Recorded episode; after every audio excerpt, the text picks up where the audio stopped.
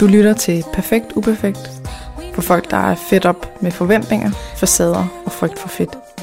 Mit navn er Katrine Gissinger. Velkommen til.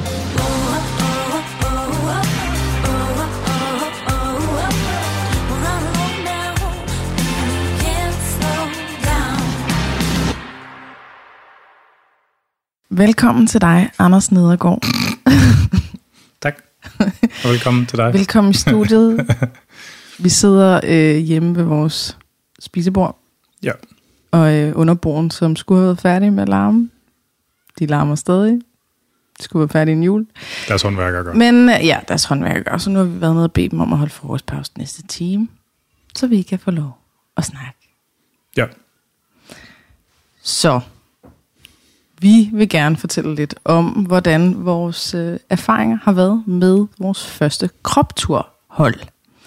Øh, og Kroptur, det er et øh, styrketræningskursus, som vi har lavet, hvor at øh, det er for kvinder, og handler om sådan praktisk at, øh, at lære at styrketræne, men også at lære alle de der sådan mentale forhindringer og barrierer at kende, sådan så man kan navigere i dem, øh, måske fjerne dem, og at, øh, at man kan finde ud af, hvad er det for nogle ting, der skal kunne hive i en, øh, frem for bare sådan, om det er fornuftigt at gøre, eller du ved, det er sundt. Øhm, og det her, det er i kategorien øhm, mad, krop og motion. Jeg tror, det er enden, hvad jeg kalder den. Ja. Øhm, og ja, vi har haft det første hold, og øh, mangler lige den sidste gang, hvor vi skal afslutte. Men Anders Nedergaard. Anders Gissinger Nedergaard hedder du faktisk nu. Fordi du er gift med mig. Kan du fortælle lidt om, hvordan vores første Kroptur-hold er gået? Øh, det går godt. Det var det. Det var det. Tak for i dag. Hej. Øh, nej, jeg synes, det er... Jeg er virkelig dårlig til at svare på konkrete spørgsmål. Der er altid sådan mulige afstikker til alt muligt andet. Nu sidder du og griner. Det var fordi vi begge to bare sover så dårligt. Altså, jeg kan øh, ikke øh, tænke. Ja. Øh, det er gået rigtig godt. Vi har haft øh, ti damer på det her forløb. Øhm, Som er ti gange? Ja, det er ti gange. Ja. Øhm, jeg er jo, min baggrund sådan som personlig træner, har det jo været en, en anden type folk, jeg ville være til at arbejde med. Øhm, på mange måder, så kan man sige, så er det jo sådan nogle, så er det jo sådan elite, så er det jo ofte elite motionister, der er sjovest at arbejde med, fordi der kan man simpelthen give dem en plan, og så executer de bare, og sådan noget. Sandhed med modifikationer. Men omvendt, så er det også ret fedt med dem, der, der ligesom er tidligt i deres rejse, eller ligesom ikke er så, har helt så stor en mestringsgrad med det endnu, fordi dem kan man nogle gange, hvis man er heldig, og de connecter, og det hele det spiller, så kan man flytte dem rigtig, rigtig meget. Mm. Øh, og den slags folk, som du har i din bækst, de er jo anderledes. Det er jo folk, der har en... en mere problematisk forhold, og en lavere mestringsgrad omkring forskellige aspekter af sundhedsadfærd. Øhm, og målet der var jo bare det her ligesom med at forse, om man... Vi har jo begge to en oplevelse af, at der er mange af de samme ting, der er mange af de ting, man siger til personer i sessioner, det går igen. Så kan det, altså, så kan det lade sig gøre at lave en eller anden måde, hvor man kan få formidlet det en til flere, i stedet for en til en. Øhm, Og der er en, altså jeg tror, vi er blevet klogere undervejs. Der er måske, altså, vi har fået den, øh, øh, den tilbagemelding, som er sådan lidt, øh, hvad gør man med det? De har sagt, dem der er med på holdet, at øh, hvis det havde været tyve gange, så ville de ikke have signet op. Mm-hmm. For, altså tyve gange, og så kostede det mere, fordi det skal selvfølgelig koste mere efter tyve gange, det er ti.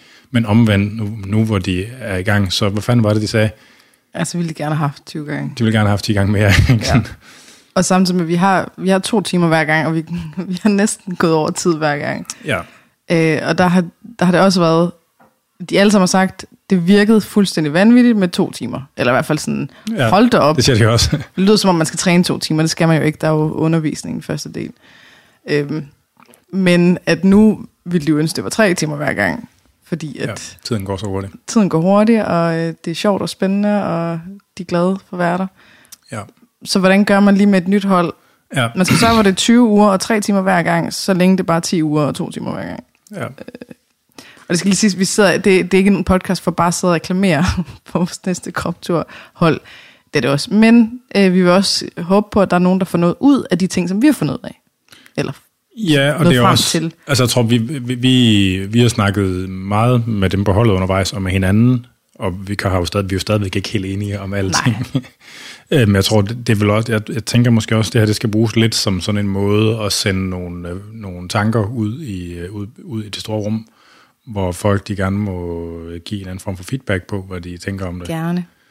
Øhm, fordi, altså, øh, undervejs, vi har jo forsøgt at, altså vi har godt tænkt os ligesom at konceptualisere det, og, og, og få en eller anden form for sprog og system i det omfang, nogle gange kan der så gøre, ikke, til at arbejde med det her på. Øh, og det synes jeg også, vi, altså jeg synes, vi har flyttet os i forhold til det, som vi startede med. Øh, og jeg tror, vi er tættere på, og vi skal nu, altså... Øh, Men, men, men altså, vi, vi har hjulpet nogle folk rigtig meget, og jeg tror, der er nogle af dem, der faktisk hænger, fa- hænger fast i, altså bliver ved med at træne efter det her, og det, og det er jo så godt, som det kan være. Mm. Ikke alle sammen, det tror jeg. Nej. Men helt sikkert flere af dem. Altså. Ja, det var, jeg tror også, det er urealistisk at tro, at på ti uger kan man få nogen, der aldrig har prøvet styrketræning før, til at få en øh, mega god rytme med det, og så træner de bare tre gange om ugen øh, fra dag af. Men man kan i hvert fald give en af puslespilsbrikkerne, og så kan de få en anden brik et andet sted, og til sidst så, så skal det nok give et eller andet. Ja, ja. Men det vil, vi vil gerne nå frem til øh, at fortælle om de kategorier, vi har lavet af forskellige barrierer, forhindringer, sådan så at man, hvis man lytter med, så kan man måske sidde med sin egen checkliste næste gang, man ikke overgår at træne, eller at man har, kan mærke, der er modstand på, eller hvad det kan være. Og det kan, nu snakker vi styrketræning, men det kan også bruges til alt andet fysisk aktivitet. Ja. Øhm, ja, den ene del, det er barriererne, og den anden del, som jeg håber, vi også lige kan tage med, det er det der med, hvad der hiver i en, altså hvad motivationen er. Ja. Havde du noget, du ville sige inden? Nej, nej, nej. Altså fordi nu, den måde, som vi har undervist i det, der er det blevet delt op i barrierer. Ting, der, ting, der er bremser, og ting, der trykker på speederen, ikke? Mm. Og nogle af dem, det er jo den samme ting, bare... Øh, Altså, så, så social fremmedgørelse, det er den ene ende af spektrum, hvor at venskab og øh, hygge med andre mennesker er den anden ende af det samme spektrum. Ikke? Mm-hmm. Så mange af de ting, der er barriere der fra start af, bliver til noget, der trækker, når det spiller godt. Ikke? Altså, de ligger på sådan et spektrum, sådan et, mm. et glidende, glidende spektrum på en eller anden måde. Ikke? Ja. Så opdelingen... Ja, men jeg synes ikke helt, at det, det, altså, vi kan sige, det hele er modsætninger hinanden. Eller sådan. Nej, nej, nej, det er ikke sådan, men det er bare, at nogle af dem, oh, at nogle af dem er... altså øh, sådan nogle ting, ligesom hvor det er sådan en glidende, yeah. en glidende overgang. Ja. Så i forbindelse med den her, altså, vi, vi, altså for at kunne tale om det, og sådan putte det i en eller anden form for system, så det er lettere at tale om, så vi prøver på at, og vi har jo talt meget om de her barrierer for at deltage i træning. Og det er dig, der har øh, formuleret kategorierne, og, og lavet dem, så jeg, jeg er stadig ikke helt hjemme i dem. Du er men, ikke helt så lige så meget kategorimennesker, som jeg er. Jo, jo, men på min egen måde. Nå, okay. jeg er ligesom, jeg er ikke selv gået vejen, så jeg skal lige sådan...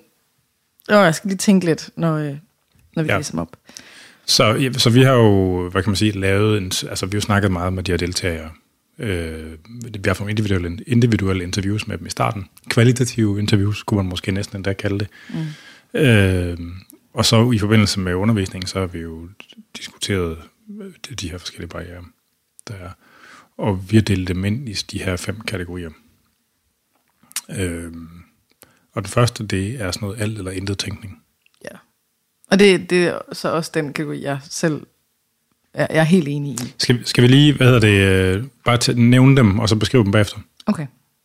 Øhm, og så er der bevægelsesfrygt. Og så er der sådan noget mestring, kompetence. Og så føler man sig kikset i situationen og sådan noget.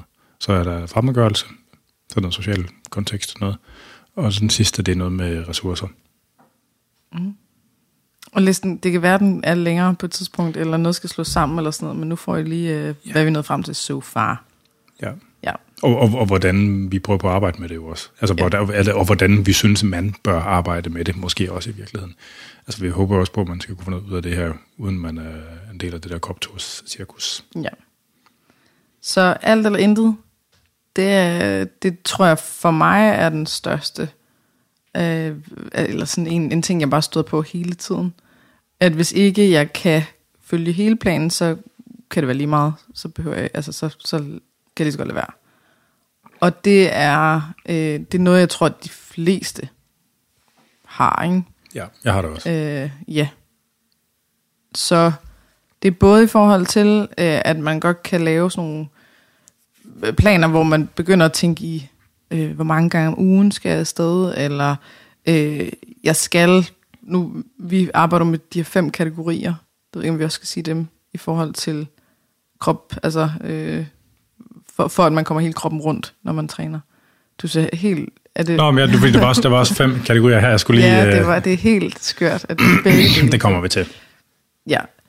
Øhm, men de her, vi, har, vi har fem kategorier, så hvis man så ikke kan nå alle fem, at man så lige så godt kan... Øvelsestyper. Øvelsestyper, ja, undskyld. Ja. Øhm, det var ikke mig, der pruttede, det var min sandal, der lavede sådan en prutterlyd. Jamen, man kan ikke høre det. Nå, okay. Så du kan bare prutte. Ja. Jeg, altså, skal, vi, skal vi, jeg tænker, vi skal fortælle noget om... Det er overhovedet ikke der. Nej, nej, altså, jeg tænker, det er måske hensigtsmæssigt, at vi fortæller og giver nogle eksempler på, hvordan det kommer til udtryk, alt eller intet tænkning. Så lige at bøve sådan lidt? Ja. Ja. Okay. Ja. Jeg skal lægge fra land selv. Ja, men det må du fordi, gerne. At, jeg er jo, har jo trænet hele mit liv, og er vel, hører vel til sådan i kategorien af elite motionister, selvom jeg ikke sådan er rigtig, rigtig god til noget som helst. Men den måde, det kommer til udtryk for mig på, det er, at jeg kan jo frygtelig godt lide træningsprogrammer og regne ark og sådan systematik i, hvad det er, man skal lave på en eller anden måde. Øh, og træningsprogrammer, de skal jo gerne have det sådan, at der er en eller anden form for progression, indtil man ikke kan progredere mere, og så skal man skrue ned, og så skal man progredere op igen med noget andet. Og øh, mit liv, det er jo ofte sådan, altså som selvstændig, ens arbejdsliv, det svinger jo sådan lidt. Nogle gange så er der fuld fart på, og nogle gange så er der knap så meget fart på. Og jeg støder tit ind i det her med, at så kan der måske være en uge, hvor ikke man får trænet. Og det er rigtig irriterende, når man træner et program, hvor der ligesom er en progression, hvor man skulle lave noget mere, end man skulle sidste uge eller forrige uge. Fordi når man så har haft en uges pause, så er man jo det, man kan, det der kaldes dekonditioneret lidt. Så kan man i virkeligheden, så behøver det ikke blive tungere. Så kan man godt respondere på mindre træning. Og, og, og, og man er måske også kommet en lille smule ud af form, sådan, så man kan ikke altså så meget. Ikke? Så det vil være uhensigtsmæssigt ofte at fortsætte progressionen bare. Så skal man så til at skrue ned, men hvor meget skal man skrue ned? Altså man, ligesom, man, man, man bryder programmet på grund af den her, det her brud i rytme, ikke? Og det kan godt, det er sådan noget, det giver, det giver helt klart meget barriere på træning. Mm. Altså. Og det er ikke til at undgå? Nej, det er nemlig ikke til at undgå. Ja. Og det er også noget, jeg har observeret med klienter. Altså det der med, at, at, at der skal... Det der med at lave træningsprogrammer, altså det, det der med at finde balancen mellem, hvor mange frihedsgrader og hvor mange ting skal være låst fast, mm. som er individuelt og kontekstafhængigt. Altså det er virkelig sådan, der kunsten er. Mm. Du kæmper med lidt af det samme, ved jeg. Jeg har intet at gøre med Excel-ark nej, nej, nej, nej. og træningsprogram, og at man skal det her den her uge og sådan noget. Bare tanken om det giver mig nærmest angst, ikke? Ja.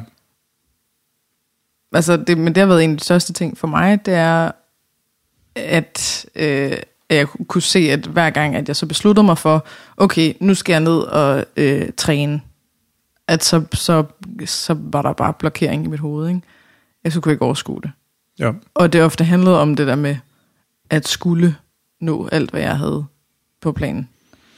Og det er jo noget af det, som vi, vi, vi, vi clasher en lille smule med det, at jeg kan sige, jamen så gå ned og kun lave squats.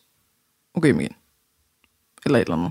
Og du, du er mere sådan, ej, jamen, så hellere lave en lille smule i hver kategori, så du både laver lidt squat og lidt træk og lidt pres og lidt bagkæde og mave. Ja. Så at, at jeg, jeg har øvet mig på at bryde den, ved at sige, så jeg tager dig ned, og så cykler jeg bare. Eller jeg tager dig ned, og så laver jeg kun lige en enkelt øvelse. Du tager dig ned eller... for at se broen. Ja. Du sidder bare ja, tilfældigvis faktisk på en cykelmands. Jeg har, jeg har fundet en, noget, jeg synes er herrehyggeligt, som er at sidde og se broen. Det er temptation. Jeg har faktisk igennem to sæsoner nu kun ved at cykle. Det er temptation. Jeg cykler bundling langsomt, men jeg sveder stadig, og... Nu har jeg cyklet, hvad, fire hundrede og halvtreds kilometer eller sådan noget. Ja. Langsomt. Det er et helt konkret eksempel på det der temptation bundling, som det er ja. motivationshack, ikke? At man hægter en ting, der man, er, man nice. Ikke er så glad for, men en anden ting, man er glad for, så kører det. Jeg kan godt lide at svede, og det er fint at cykle, fordi det, det, jeg gør, det er jo ikke hårdt. Altså, jeg, jeg gør det, jeg sørger for, at det ikke er hårdt. Men så når det bliver spændende i serien, så begynder jeg pludselig at cykle hurtigere, ja. Uden at lægge mærke til det. Ja. Ja, det, det har gjort, jeg har taget afsted nogle, sådan, nogle aftener, og jeg var sådan nede første januar, og sådan, altså, det er super mærkeligt, at det, fordi jeg bare virkelig gerne vil se videre og se den færdig. Nå, øhm, men ja, det, det kan komme til udtryk på mange forskellige måder, men ens øh, er det der med, at det er svært at lave en slags øh, plan B, eller en, øh, nå okay, det optimale er ikke længere muligt, hvad gør jeg så? Altså frem for at droppe det helt. Ja.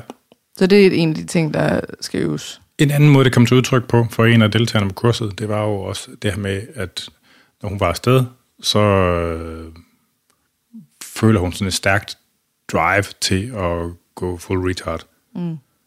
Øh, så det var sådan en anden måde, som forældre egentlig kom til udtryk på, at hun blev ligesom nødt til at træne hundrede procent. Mm. Og der kan man sige, der skal man faktisk være i ret god form og en god rutine, for at det overhovedet giver mening at skulle træne hundrede procent. Mm. Så det var en anden måde, det kan komme til udtryk. Det er ikke kun som en barriere i forhold til at komme afsted, det kan også være en barriere i forhold til at få lavet en hensigtsmæssig træning. Mm. Og jeg arbejder med det i forhold til at lave lofter, altså ja. At man siger maksimum, så hvis man har den der, om jeg skal, jeg skal være der en time, eller jeg skal nå det hele, eller jeg skal kunne tage så og så mange kilo, eller et eller andet, at man så øh, sætter et max der under det, så man siger, jeg må max være der. Vi skal vente med at snakke om, hvad man arbejder med det, eller skal vi tage det nu? I virkeligheden. Du vil, du vil tage dem alle sammen, og så bagefter? Nej, lad os bare snakke om det nu også. Det er fint. Ja, tjek. Vi gør det, vi gør det. Det er dig, der styrer. Det er dig, der er bossen. Nå, er det det? Ja. Det lyder ikke sådan. Sorry. Det var det. Øh, i, i sådan en... Åh, oh, nu blev jeg helt slået ud af den. I sådan en træningsplanlægningssammenhæng. Øh, kan man høre, vi er gift egentlig? Det ved jeg. I en, trænings- I en træningsplanlægningssammenhæng, det her, som man kan gøre for at tilgå eller håndtere det her problem med alt eller andet tænkning, øh, det er to folk. Den ene, det er, at når man er tidligt i sin træningsrejse, altså man er utrænet, så skal der meget, meget, meget lidt til, for at det virker. Øh, meget mindre, end de fleste folk går og tror. Så den her forestilling om, at man skal lave en masse for det tæller, den er simpelthen øh, forkert. Øh, og ikke nok med, at der skal meget lidt til for, at det virker. Der skal faktisk også meget lidt til for, at man er mættet, for så vidt angår træningsstimulus. Så at øh, hvis man laver et sæt i en øvelse, så kan det gå, at man får lidt mere ud af at lave et sæt mere, men man får formentlig ikke noget ud af at lave tre sæt i forhold til to i den pågældende øvelse, hvis man gør det et par gange om ugen. Altså, man er simpelthen mættet med træningsrespons, eller ens træningsrespons er mættet med et meget lavt mængde træning. Øh, det er den ene ting. Og den anden ting, det er det her med, med ligesom med, at, at, at man taler jo om det her, i styrketræning sammen, så kalder man det progressive overload.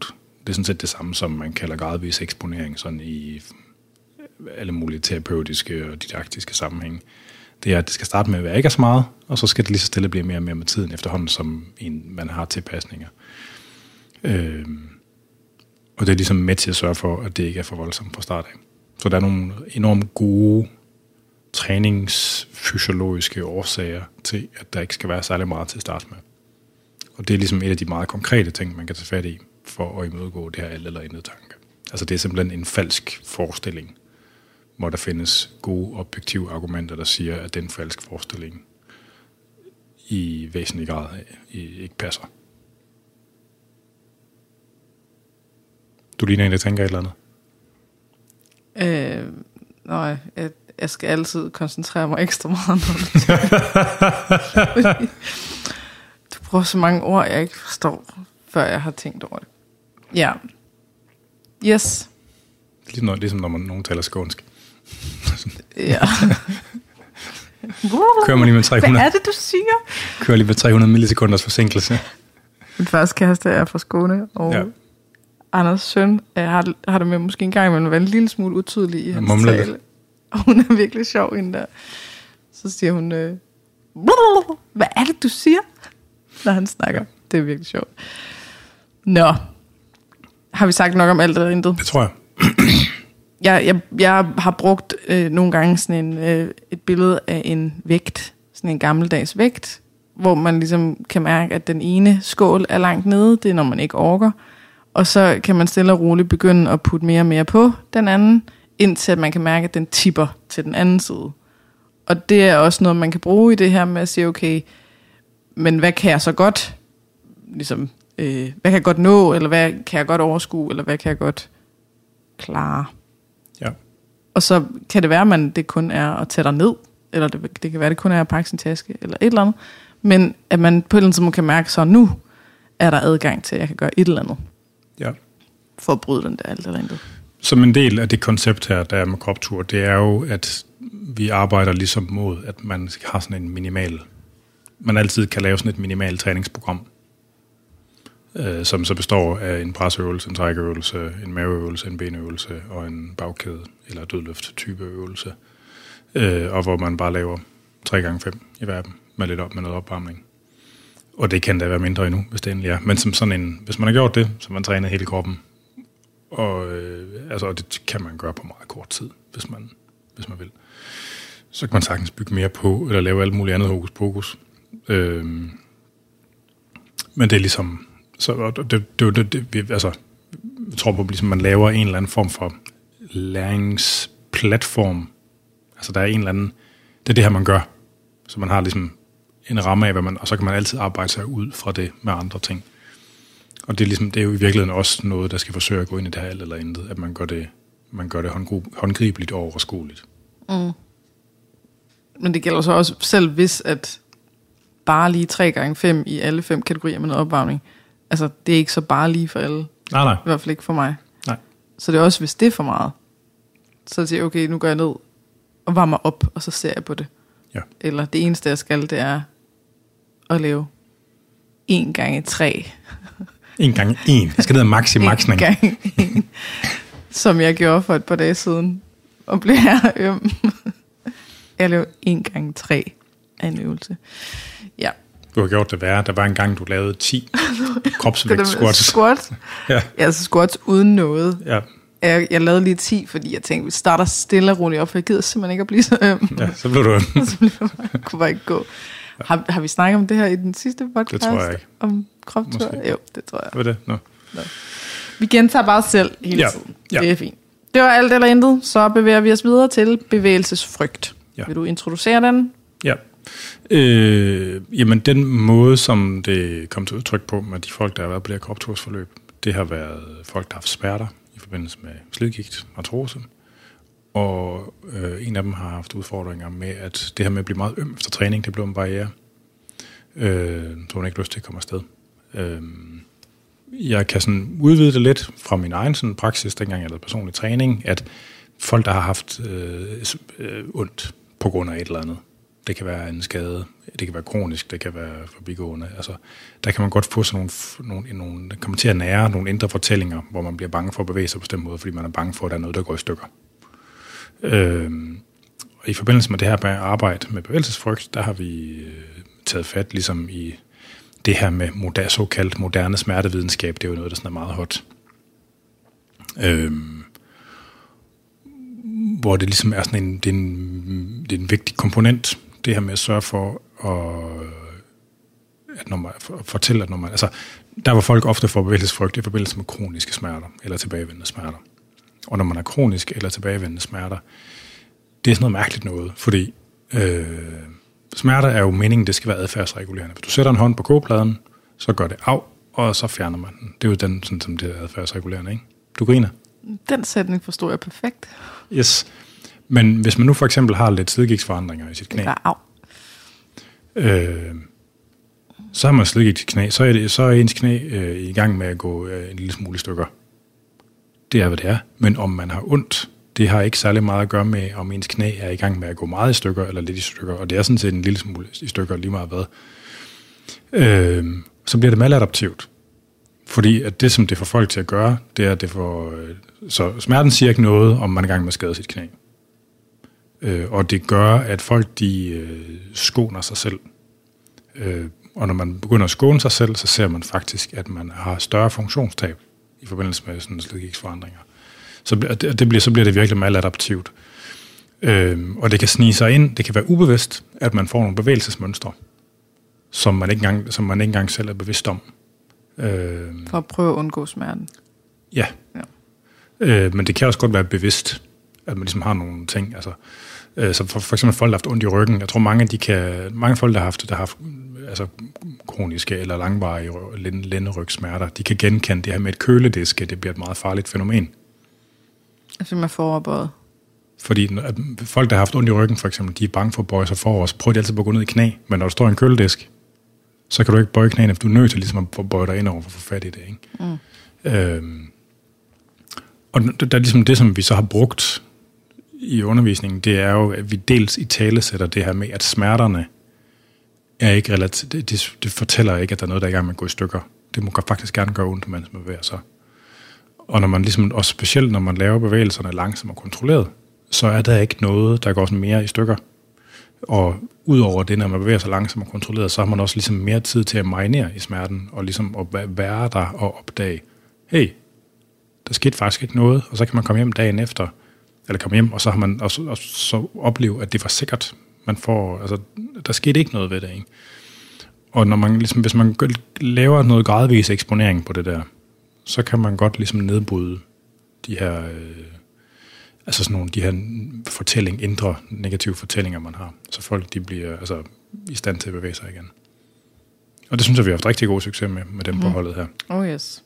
Øh, det, ja, det, der, der er en af dem, der aldrig har, hvad var det, hun har aldrig squattet så meget, eller squattet så dybt før, eller ja, der var hun en, aldrig ture. Og... Hun har ikke, hun har ikke været, det var en relativt ung dame, der har, som har slidgigt mm. øh, artrose i knæet. Hun har ikke været i hook i tre eller fire år. Ja, før vores forløb. Ja, og det kunne hun sagtens. Det er meget reklamerigt. Ja, men det men kunne hun sagtens. Det er rigtigt. Nå, men mener, at det, det er jo en helt konkret ting, som alle folk, de faktisk kan, altså, kan arbejde med. Mm. Altså, at det er okay, at det gør ondt, mens man bevæger sig. Ja. Altså, man skal selvfølgelig ikke... Så længe det ikke bliver værre fra gang til gang. Ja, og så længe man gør det langsomt og kontrolleret. Ja. Gradvis eksponering. Altså, vi tænker jo ikke i stykker, så længe man bevæger sig langsomt og kontrolleret. Det er jo ikke som om, ens led bare springer i luften og drysser ned i sin blodige tåge. Altså, mm. øhm, Heldigvis. Nej. Øhm, så det er ligesom, det, det er sådan, som bevæger... frygt kommer til udtryk, og den måde, som det giver mening at arbejde med det. Og det er også, altså sådan, ud over det, igen, i min erfaring som personlig træner, altså det er virkelig et af de steder, hvor man ofte kan flytte folk virkelig meget. Eller hvor folk kan flytte sig. Undskyld, det er dem selv, der gør det, ikke? Mm. Men det der med, ligesom med, med at, at lære, at det er okay, det gør ondt. Og ligesom at lære at håndtere det, i stedet for bare at undgå det. Ja, første gang man så kommer i mål med at gøre det, selvom man var bange for det. Ja. Det giver jo som regel sådan et kæmpe skud øh, glæde og mod på at gøre det igen. Ja. Og så kan man jo opleve, at det, det der har været en begrænsning i meget lang tid, pludselig ikke er det. Ja. Og man kan mange flere ting. Og frihed, det er bare nice. Ja, det er virkelig, jamen det er jo, kan jeg tilslutte mig meget stærkt. Mm. Det, altså, og lige for at sige en ting, vi har, der er jo, der er en, der har været en på holdet, ikke, som, som også fik et setback, fordi at ligesom det er en, der, er, en, der kæmper med sådan en slidgiksproblematik. Det er noget, der sker. Det er noget, der sker. Øh, jeg har sådan en lille smule skrøbelig lænd også. Nogle gange, så får jeg et smæk i lænden og løfter ting. Og det der med at komme tilbage på hesten, og ligesom tænke, okay, så den progression, vi skal have frem mod noget, der bliver hårdt. Altså, så skal man skrue langt nok ned, og så skal man sørge for, at progression, når man bygger op igen, er det mildere. Ikke? Men, men, men det vigtige, det er virkelig det der med, at man arbejder med det, i stedet for bare at undgå det. Fordi når man arbejder med det, så kan man flytte barrieren for, hvornår man får et smæk, og man kan flytte barrieren for, hvornår at man bliver nødt til at... Og men på vores hold har haft et smæk, mens vi har trænet? Ja. Nå? Der er ikke et smæk, men ligesom har fået en regning, der var, der, der var større, end man skulle have troet, ikke? Ja, det har, jeg har ikke forstået det som, at det var det skete under vores træning. Ja, men det tror, jeg, det tror jeg nok, det var. Nå, okay. Altså, det er noget, man må regne med sker en gang imellem, men man skal bare ikke være bange for det, fordi det er noget, der sker... for alle mennesker en gang imellem. Mm. Altså, øh, så kan det godt være, at man kan have en anden forudsætning, der gør, at det sker oftere. Men det vigtige det er, at man bliver ved med at arbejde med det, og man lærer noget af det. Mm. Så ja. Det er, ah, okay, så der var lige en grænse, nu skruer ja. Vi lige lidt ned, ja. Indtil så, vi er det igen. Ja, mm. så, altså, så vi, altså, vi tilstræber jo ligesom, at man forsøger at lave de her styrketræningsøvelser med en teknik, hvor man ikke forsøger at lave alt muligt undgåelsesfikumdik for at undgå det der sted, der gør ondt. Mm. Forsøger at arbejde med det, med det altså, som man kan. Ikke? Det kræver også hovedet med. Ja, og man skal koncentrere sig om det, man laver. Ja. Men det er jo så også en af de ting, som er, kan være mega fedt. Fordi hvis man skal koncentrere sig om det, man laver, så er der bare ikke plads i hovedet til tusind tanker omkring, hvad, skulle, hvad, hvad, hvad skete der i går, og hvad er det, jeg skal huske i morgen, og øh, bla bla bla. Ja. Og det er jo det, nogen oplever som værende sådan en form for meditativ tilstand. Ja. At nu er jeg her. I nuet. Ja. Jeps. Det var bevægelsesfrygt. Gradvis eksponering. Det må gerne gøre ondt. Bare det ikke gør mere og mere ondt. Ja. Så har vi en tredje. Mestring og kompetence. Ja. Vil du starte på den? Skal jeg starte? Øh, det du tænker... Det er noget omkring, om man ved, hvad det, altså, hvordan man skal gøre, om man føler sig sådan sikker på det. Så jeg, jeg kender teknikken, og jeg ved, hvordan det ledes. Ja. Ikke? Ja. Ja, som du gør.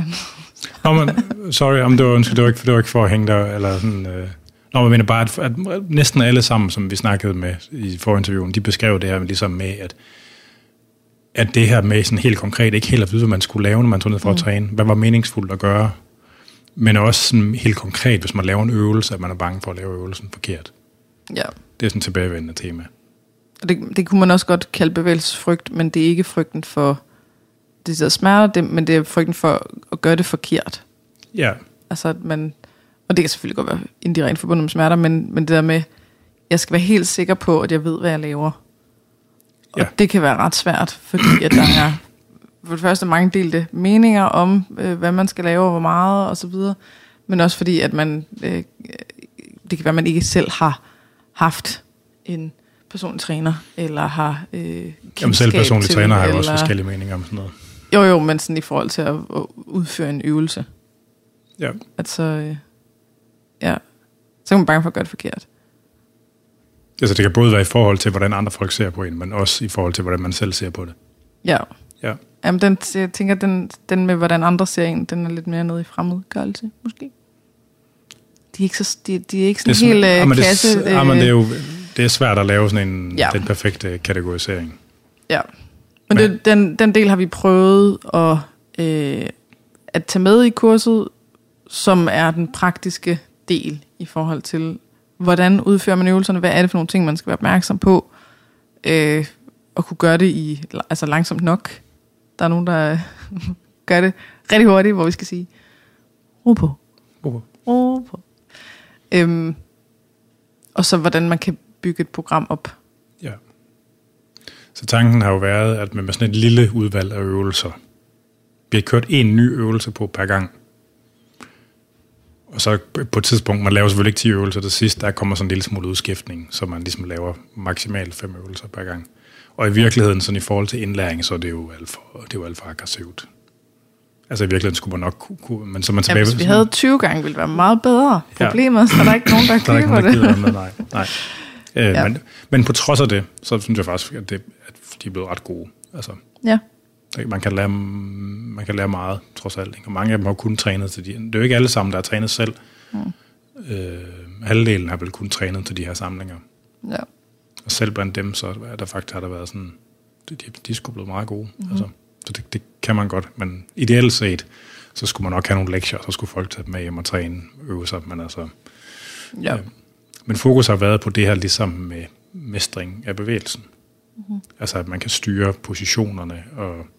overgangen fra den ene position til den anden, så man ligesom man i tale sætter det både eksplicit og implicit, det her ligesom med, at, at, man, at man, man kan blive bedre til øvelserne, lige meget om man så løfter ti eller tres kilo. Ja. Og det, og det er de med på. Mm. Altså, og det er også min erfaring, at det fungerer godt. Altså, sådan.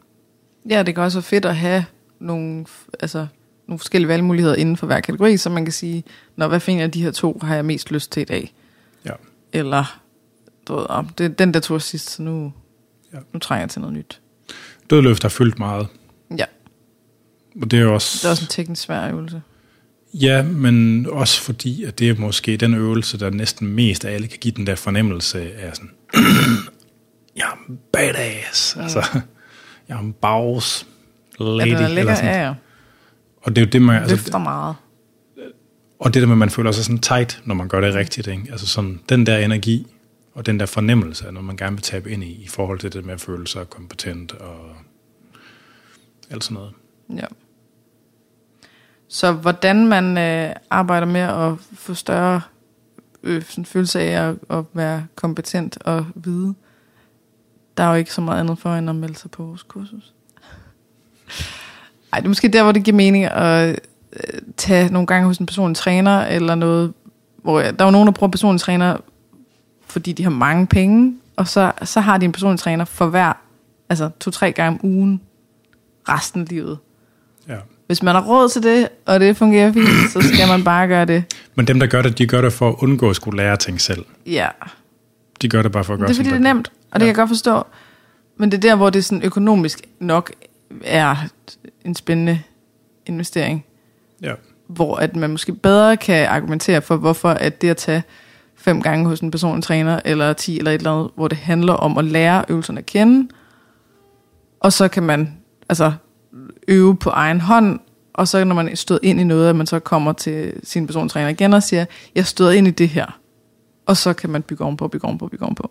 Ja. Sådan så, at efter de fem eller ti gange, så er man selvkørende, ikke? Ja. Men der, vil men det, gerne... der mangler bare helt den mentale del af det, men altså det... Ja. Ja.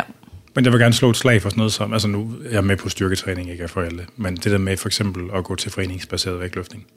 Der er mange CrossFit-bokse rundt omkring i Danmark, der har altså holdtræning i vægtløftning også, altså hvor vægtløftning jo er den her sport, hvor man øver sig på at flytte ting over hovedet.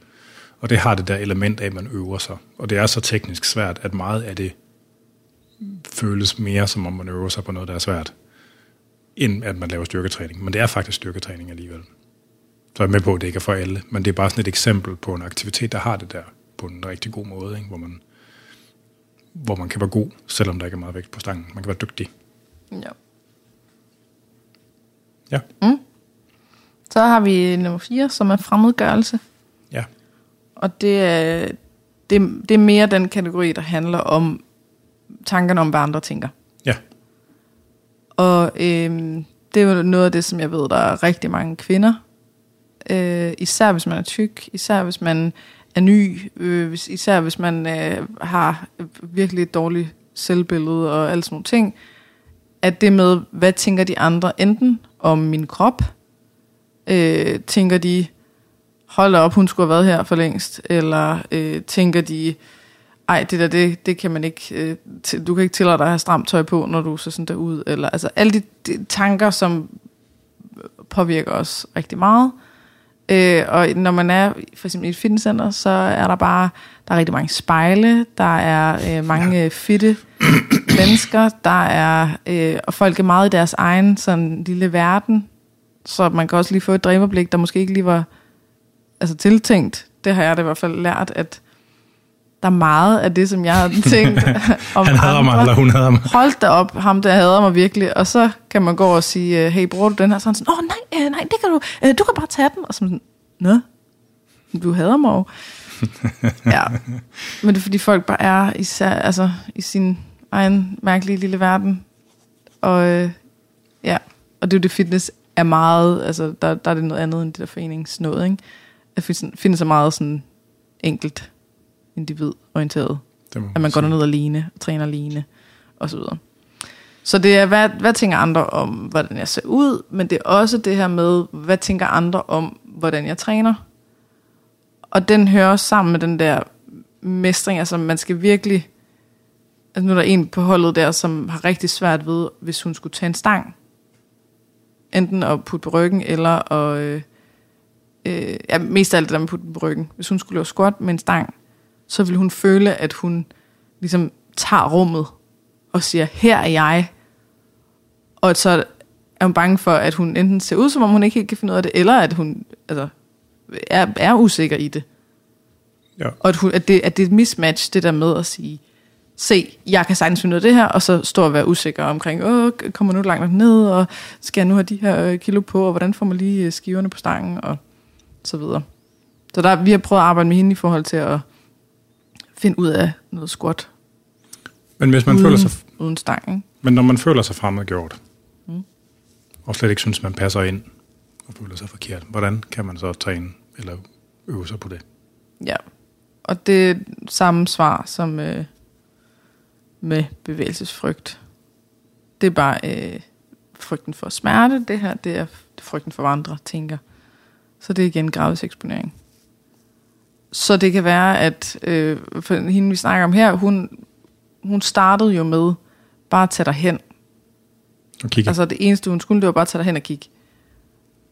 Øh, og først så var det at tage dig hen og lige sådan øh, stå ved vægtene. Bare lige ti sekunder eller sådan noget, og så gå igen. Ikke? Og da hun så kunne det, så tog hun derhen for bare at kigge. Og da hun så var der, kunne hun egentlig godt lige sætte sig op på en cykel, der var i hjørnet, og kigge lidt og så videre. Og så lige pludselig kunne man mærke, at jeg, nu, jeg kan faktisk godt gå over lige at lave de her træk- og presøvelser. Fordi de kræver ikke en stang, og jeg kan stå lidt og være lidt drød øh, i min egen lille hule her. Og på den måde, så kan hun ligesom mestre mere og mere ved at opleve det in real life, at der ikke skete noget. Ja. At de konsekvenser, som ens indre alarmsystem ligesom har malet op, de ikke sker. Altså, og for, altså hvis jeg sagde det til sådan noget, fortalte sådan noget på min podcast, mm-hmm. så ville altså, vil halvfems procent af dem jo tænke sådan, what the fuck, hvordan er det, hvordan er det overhovedet en ting? Det, det er der? Fordi det er mænd. Det, det, bare sige, det er en ting. Færdig arbejde. Ja, det er en ting for de fleste kvinder, tror ja, jeg. Jeg tror også, det er en ting for tykke mænd. Ja. Og, eller sådan, eller, ja. ja. Det er bare en ting, altså, og man skal ikke... Øh, bare det der show up. Der er ikke nogen af de der mænd, der hører efter. I min nej, nej, men det er bare, altså, det er da også blevet, det er da også tydeligere for mig, at ligesom, at, at bare det der med at gå ned og show up, altså det er en ret stor del af, he, af hele træningen. Mm. Altså, det er så det, man får lavet selve træningen, træningen. Altså, det er, det er næsten kun, altså det for mange mennesker, så er det kun en lille del af det, ikke? Mm. Og, og ikke andet også sådan noget med at have livsrutiner og livsrytmer og få det passet ind i ens liv. Hvis man kan tage tiden til at tage sin trænings eller, eller cykle ned til fitnesscenteret, gå derind, kigge rundt, snakke med en, gå hjem igen, så er man faktisk også tættere på at kunne lave tiden til mm. at tage ned og så til at træne også. Så det handler ikke kun om sådan noget social kontekst, eksponering. Det er jo også ligesom hele det der livsrutine, prioritering, knald. Altså det er... Jo, men det synes jeg jo vender tilbage til, om mentalt, hvor dyrt er det for dig. Ja. Fordi en person, som kan tage dig ned, uden at tænke over, hvad andre tænker, skal kun bruge sin mentale kapacitet på at beslutte sig for vægte, eller finde dem frem, eller lave selv sin træning. Ja. Men en person, som skal tænke over hele vejen, både inden og under og efter og så videre, omkring... Ham derovre, hvad tænker han? Hende der, og hun synes sikkert, øh, ej, og hende der, det, de har det der tøj på, og jeg har bare det her på, og alle de her tanker, det gør, at den mentale regning bliver kæmpestor for træning. Og ja. Så er der bare, der er bare ikke råd til, at man så kan tage dig ned og træne hele sit program i en hel time, tre gange om ugen. Altså, så det handler det om at gøre, øh, gøre det, som der er råd til, og jo flere gange man gør det, jo mere gratis bliver det. Og så ja. Kan man gøre mere. Og på et eller andet tidspunkt, så kan det være så tæt på gratis som muligt at være der, og så er der måske mental råd til selve træningen.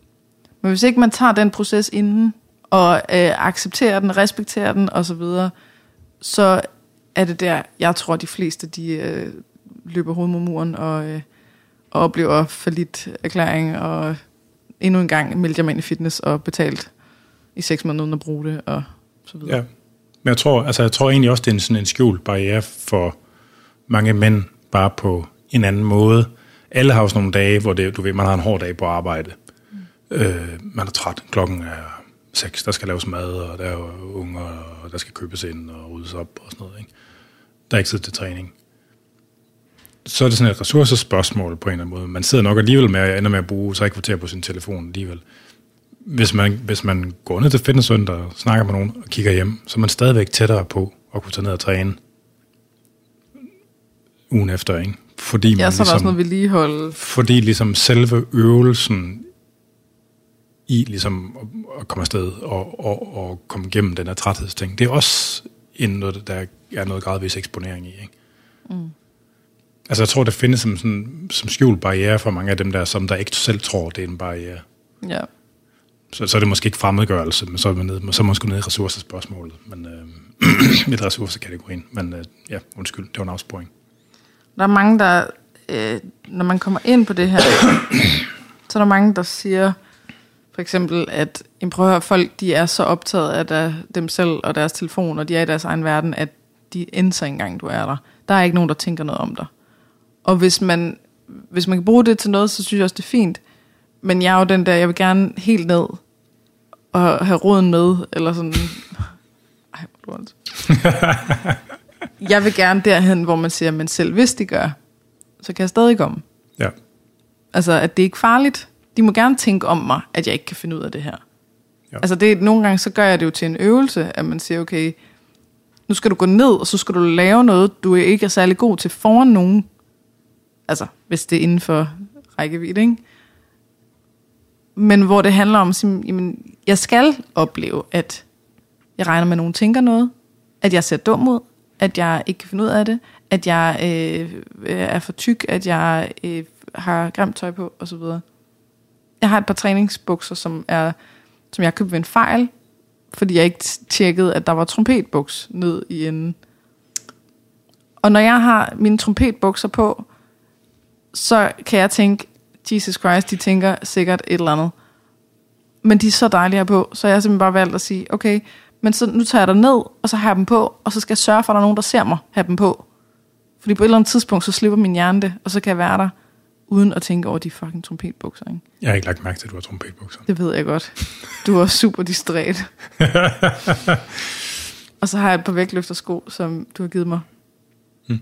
Og det er rigtig godt at have vægtløftersko, men de er bare virkelig grimme. Jeg kiggede faktisk på nogen i julegave til dig. Men er det rigtigt? Ja. Ja, men sådan trompetbukser og sådan nogle grimme sko, det er bare sådan, uff. Når man så i forvejen synes, at man, øh, du ved, man har en mave, der buler ud, og øh, alle de andre kvinder dernede, de har sixpack, øh, så er det, det er mange ting.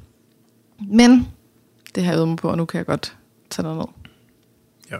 I trompetboks. Ja, så at øh, prøve at finde ud af, hvordan kan jeg øve at skabe de situationer, sådan, så jeg selv har valgt dem, og at, øh, at de andre godt må tænke, jeg kommer alligevel. Ja. Ja. Det var den fjerde.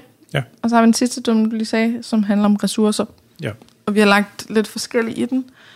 Øh, af både sådan mentale ressourcer, men også fysiske ressourcer, ja. Eller sådan. Nu kan man jo til at foregribe begivenhedernes gang lidt, lidt før. Dit rømmenshow. Ja.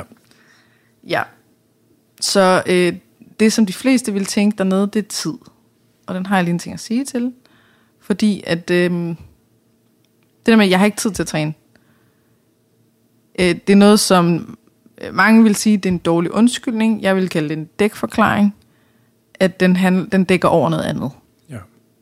Og det der, det der andet, det er en reel forklaring, så den skal man finde. Og det ikke at have tid, det kunne enten dække over, at det er alt eller intet. Altså jeg skal være der en time, ellers så tæller det jo ikke. Mm. Så er det alt eller intet, man skal arbejde med. Den kan også dække over, som du selv siger det der med, man ender sgu nok med at sidde på sin telefon i tre kvarter, hvor man godt kunne have været afsted, så måske handler det ikke om tiden. Og selvfølgelig er der, så er der dage, hvor man skal alt muligt, men så er det øh, opfattelsen af, at de ting, man vælger at gøre, at det er ting, der er tvungne. Ja. Jamen, jeg er nødt til at lave mad, jeg er nødt til at tage på arbejde, jeg er nødt til at hente børn, jeg er nødt til alle de her ting. Så, så det er altså noget, der, der fratager mit valg, så jeg kan ikke træne, for jeg har ikke tid. Og der skal man måske reframe det lidt til, at der, det er nogle andre ting, jeg vælger i stedet for. Jeg ved godt, det er øh, sådan noget. Alle siger, at nej, det handler om prioritering. Men det er jo stadig, det er jo, du har jo de timer i døgnet, men der er nogle andre ting, som du har valgt at gøre, og det er fair. Altså, man må gerne vælge træning fra. Men måske er der et lag mere, der hedder, at det her egentlig noget, der fortæller mig om noget andet. Som siger, at i virkeligheden handler det om, at jeg ikke helt ved, hvad jeg skal lave. Eller i virkeligheden handler det om, at, at barnet er for høj. Eller i virkeligheden handler det om, at jeg har et eller andet, øh, der siger, at de andre synes nok bla bla. Ja. Så når det handler om tid, så lige at undersøge, om det er relevant. Og hvis man, hvis man, har, hvis man føler, at ens adfærd den er påvirket af dårlige undskyldninger, så er det ikke dårlige undskyldninger. Nej. Det er bare virkelig vigtige ting. Det er derfor gælder det ikke for ja, ja. Men man er bare nødt til ligesom... Altså, hvad kan man sige, hvis du spørger sådan en online coach, dårlige undskyldninger, det er ligesom noget, man bare sådan skal smadre igennem. Det skal man bare lade være med at have.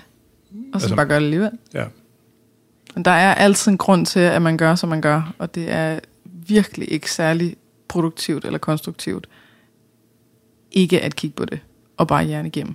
Det er det, der er mange, der gør. Nu er vi i januar måned, ikke? Så melder ja. man sig på et eller andet bootcamp, og man har ikke trænet i hundrede år, og så skal man bare øh, hjerne igennem en Teams et eller andet, eller... ja. Han får lige lidt vand. Ja. Øh, fordi så er det, at man overgør.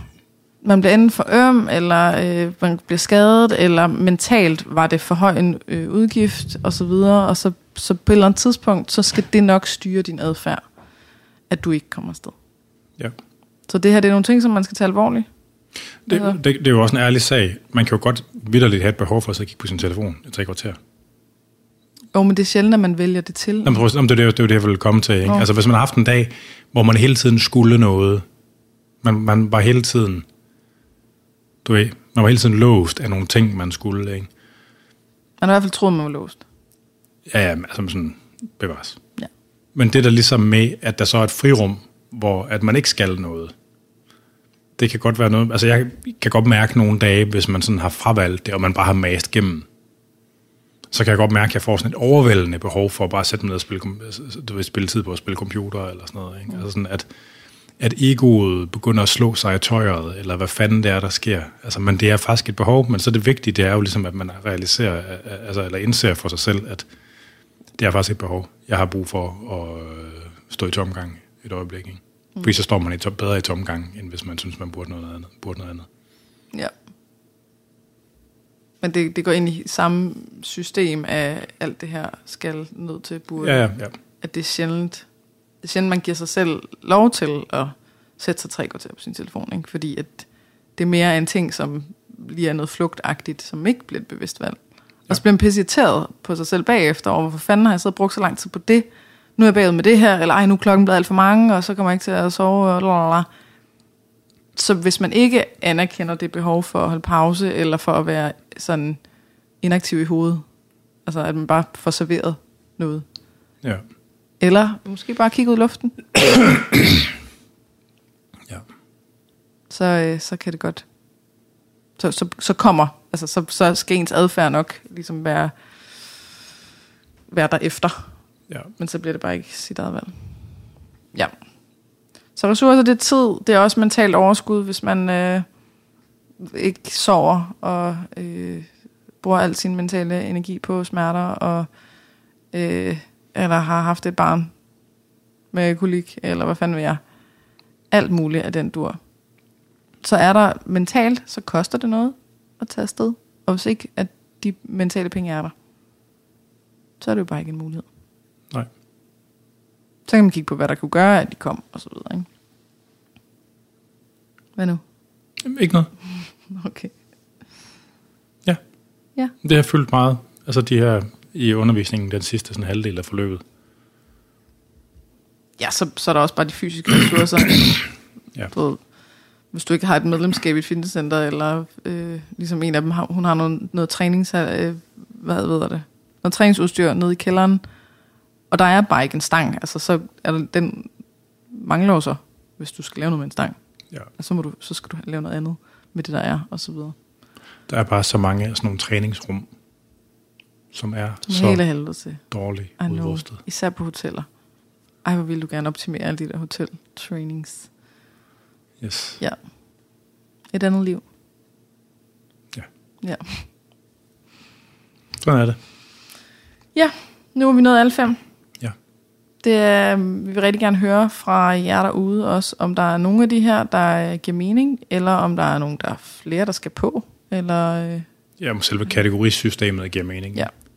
Det kunne være fedt, hvis man på et eller andet tidspunkt kunne bruge det til at kunne lave sådan en slags, nærmest en, en checkliste eller et eller andet, som når man sidder i den der situation af, åh, oh, det har været en hård dag, eller, og jeg havde egentlig planlagt, at jeg skulle derned, men jeg overgår det ikke, eller puh, jeg kan ikke overskue det. At man så prøver lige at finde ud af, hvad er det for en eller flere af de her, det handler om.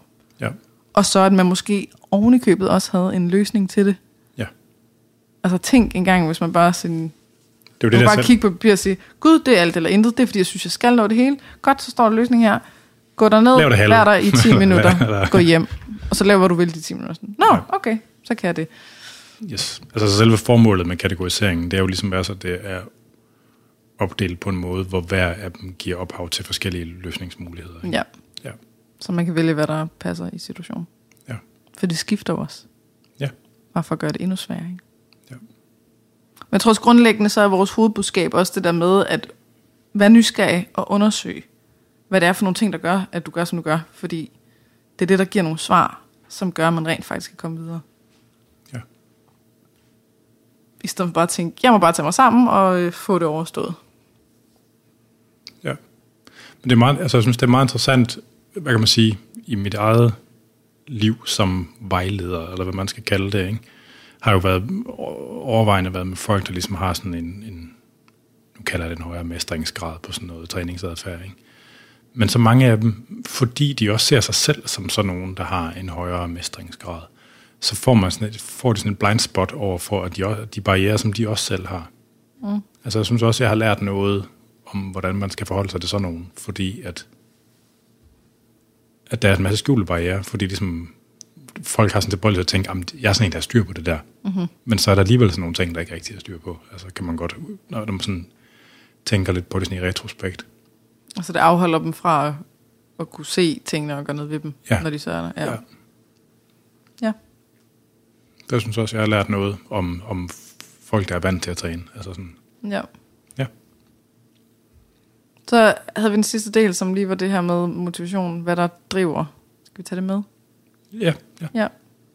Så en af det, altså, det, jeg har sagt til de her deltagere, det er, at jeg har valgt at dele det op i to overordnede kategorier, som er direkte belønning og indirekte belønning, og at indirekte belønning har jeg valgt at dele op i to mere, som hedder umiddelbart efter og længere tid efter.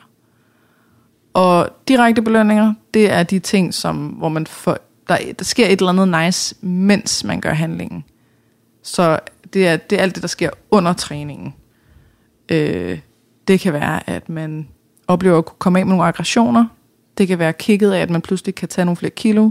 Det kan være god musik, det kan være godt selskab, godt selskab, at det er socialt, det kan være meditationsagtigt, det her med, at man, når man skal løfte noget tungt, så er du nødt til at være til stede lige nu her, og slippe alt andet. Øh, og at der er nogle, nogle øvelser, som man du ved, kan føle sig god til, eller hvad det nu kan være. Det er den direkte. Den indirekte, det er alt det, der man får ud af det bagefter. Og fordi vi jo snakker om træning, så er der altid, den er altid på plads, som regel i hvert fald. Ikke? Så at øh, man bliver stærkere, at man øh, sover bedre om natten, at man øh, har fået et bedre helbred, øh, står stærkere over for alt muligt sygdom og øh, komme til skade, alt sådan noget. Ja. Og den har delt op i umiddelbart efter og lang tid efter, fordi jeg synes ikke helt, det giver mening bare at putte det i samme kategori. Så må man selv vælge, øh, hvad der har været for en selv. Men der er jo rigtig mange, nu så jeg lige en reklame for et eller andet fitnesscenter, som skal jo huske følelsen, du har, efter du har trænet, for det er den, der skal få dig afsted igen næste gang. Og det er jo sådan en meget, øh, meget klassisk tankegang, at jamen, du får det så godt bagefter. Og folk kan være sådan, jamen, når jeg har trænet, så har det bare så godt. Jeg kan bedre koncentrere mig, jeg har det bedre i hovedet, jeg, mit humør er bedre. Jeg kan bare mærke, at min krop bare har det så godt. Hvorfor fanden gør jeg det så ikke? Men det er fordi, den er indirekte. Den kommer efter. Ja. Og efter er bare ikke lige så stærkt som samtidig med. Det fedeste er selvfølgelig, hvis begge dele er på plads. Ikke? Hmm. Så øh, indirekte det der med, hvordan har du det lige efter, eller timerne efter, eller sover godt om natten, den nat efter.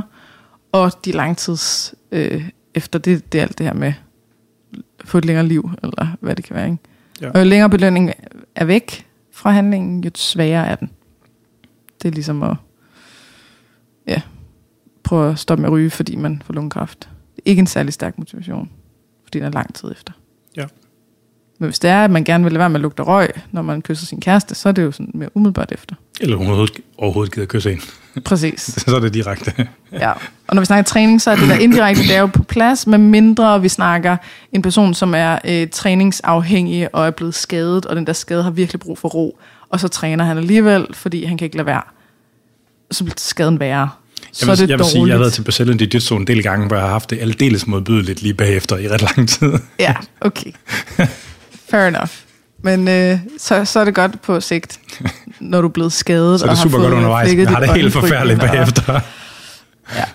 Kan ikke spise noget, det, kan ikke sove det, og har ondt. Allerbedste, det allerbedste er selvfølgelig, at der både er direkte belønning, og umiddelbart efter, og længere tid efter. Ja. Så har vi den fulde palette, og hvis man så oven i købet også kan fjerne de barrierer, der er, så, så glider alting meget nemt. Så find ud af, hvad din direkte belønning er. Ja. Det er, det er nok det bedste bud. Hvad får du ud af det, mens du gør det? Ja. Det var ordene. Nu har du simpelthen rømmet dig så meget, at jeg synes, at vi skal til at stoppe, fordi ellers så wow. går jeg amok. Ja. Ja. Vi har lavet en aftale om, at jeg bare skal sige til ham, det er irriterende det der. Og så siger du, ja. Så ja, gør du det igen. Luk røven. Ja. Så siger du bare, luk røven. Ja. Ja. Altså, vi håber på, at det er noget, der kan, altså vi kan finde et system til at få udbredt det her på sådan en lidt større skala. Altså jeg tror, jeg tror vi er fat i noget. Altså det, det undrer mig, at det her det ikke findes. Ja, alt det der handler om at starte op et sted. Jeg synes det er helt vildt med fitnesscentre, at man ligesom, du skal bare gå ned og hente dit medlemskort, og så er det det. Og så regner man med, at man selv går ind i den her helt fremmede verden og undersøger og finder ud af, hvad man kan lide og alt sådan noget.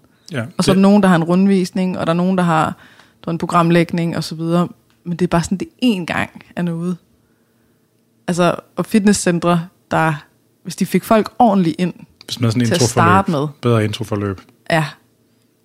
Ha, ha noget for nye mennesker, øh, hvor man arrangerer det sammen, så der er nogen, man kan begynde at træne med, eller at man lærer det at kende, og finder ud af det her med det mentale. Hvad er det for nogle ting? Er der nogle steder i centret, jeg synes, der er svært at være end andre? Så starter med de nemme, og så videre. Så vil det jo gøre, at folk de, de både bliver ved med at bruge det, og dermed også bliver ved med rent faktisk at have det medlemskab. Mm-hmm. Ja. Ja. Det vi håber, det kan gøres også til noget online, sådan så at, at det ikke kun er for dem, der bor i København, eller kan komme til København. Ja.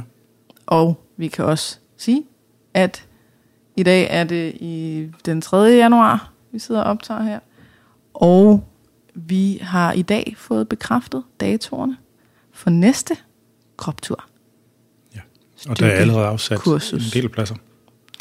Vi, der er fem allerede. Vi kommer til at have tolv pladser, og der er fem, der øh, vi i hvert fald skal snakke med først. Ja. Øh, måske to mere også, fordi der var de to, der øh, ikke kunne de datoer sidste gang. Nå ja. Ja. Nå, men datoerne hedder, at vi starter den seksogtyvende februar. Var det ikke sådan? Det står på hjemmesiden. Jeg kan simpelthen ikke huske det. Oh, jeg er ret sikker på, at det er den seksogtyvende februar, så det er søndag, så er der ti søndage frem, og vi har fået en mega god tid. Nu er det klokken elleve, ja. I stedet for klokken femten. Det Kom. er meget federe. Come to church. Ja. Så hvis du kunne tænke dig at være med, og du ikke sidder og lytter til det her efter, de der ti uger frem fra den seksogtyvende februar. Og vi springer påske... Nå ja, der er lige noget påskeløg, der ja. Springes over. Ja, men gå ind på hjemmesiden, min hjemmeside, katrine gissinger punktum d k, og kig, øh, klik på kurser, så ligger Kroptur der, så kan du se datorerne, og du kan bestille en øh, samtale med os, så vi lige kan se, om det giver mening. Eller hvis du er sådan en type, der skriver urlen ind, så kan du skrive katrine gissinger punktum d k slash kroptur. Kan man det? Det kan man også. Det er magle. Ja, og hvis du hører det her efter, øh, så det, hvis det er blevet en gang i efteråret, eller whatever, du kan stadig godt lige gå ind og tjekke, om vi så har et nyt kursus. Det er i hvert fald noget, vi synes er helt vildt sjovt og fedt, og øh, gerne vil se, om vi kan blive ved med. Ja. Og det koster fem tusind kroner for ja. Hele kurset. ti gange øh, to timer og femten minutter. Ja. Var det det? Det tror jeg det. Ja, men uh, tak fordi I lyttede med, og uh, håber, at, uh, at I har lyst til enten at være med, eller at I lige vil skrive, om der er noget, der gav mening, eller noget, vi skal have puttet på listen. Ja. Og tak fordi du kom. Tak fordi jeg måtte uh, komme. Ja, det var dejligt, at du lige var herhjemme, ja. Hos mig, hos dig.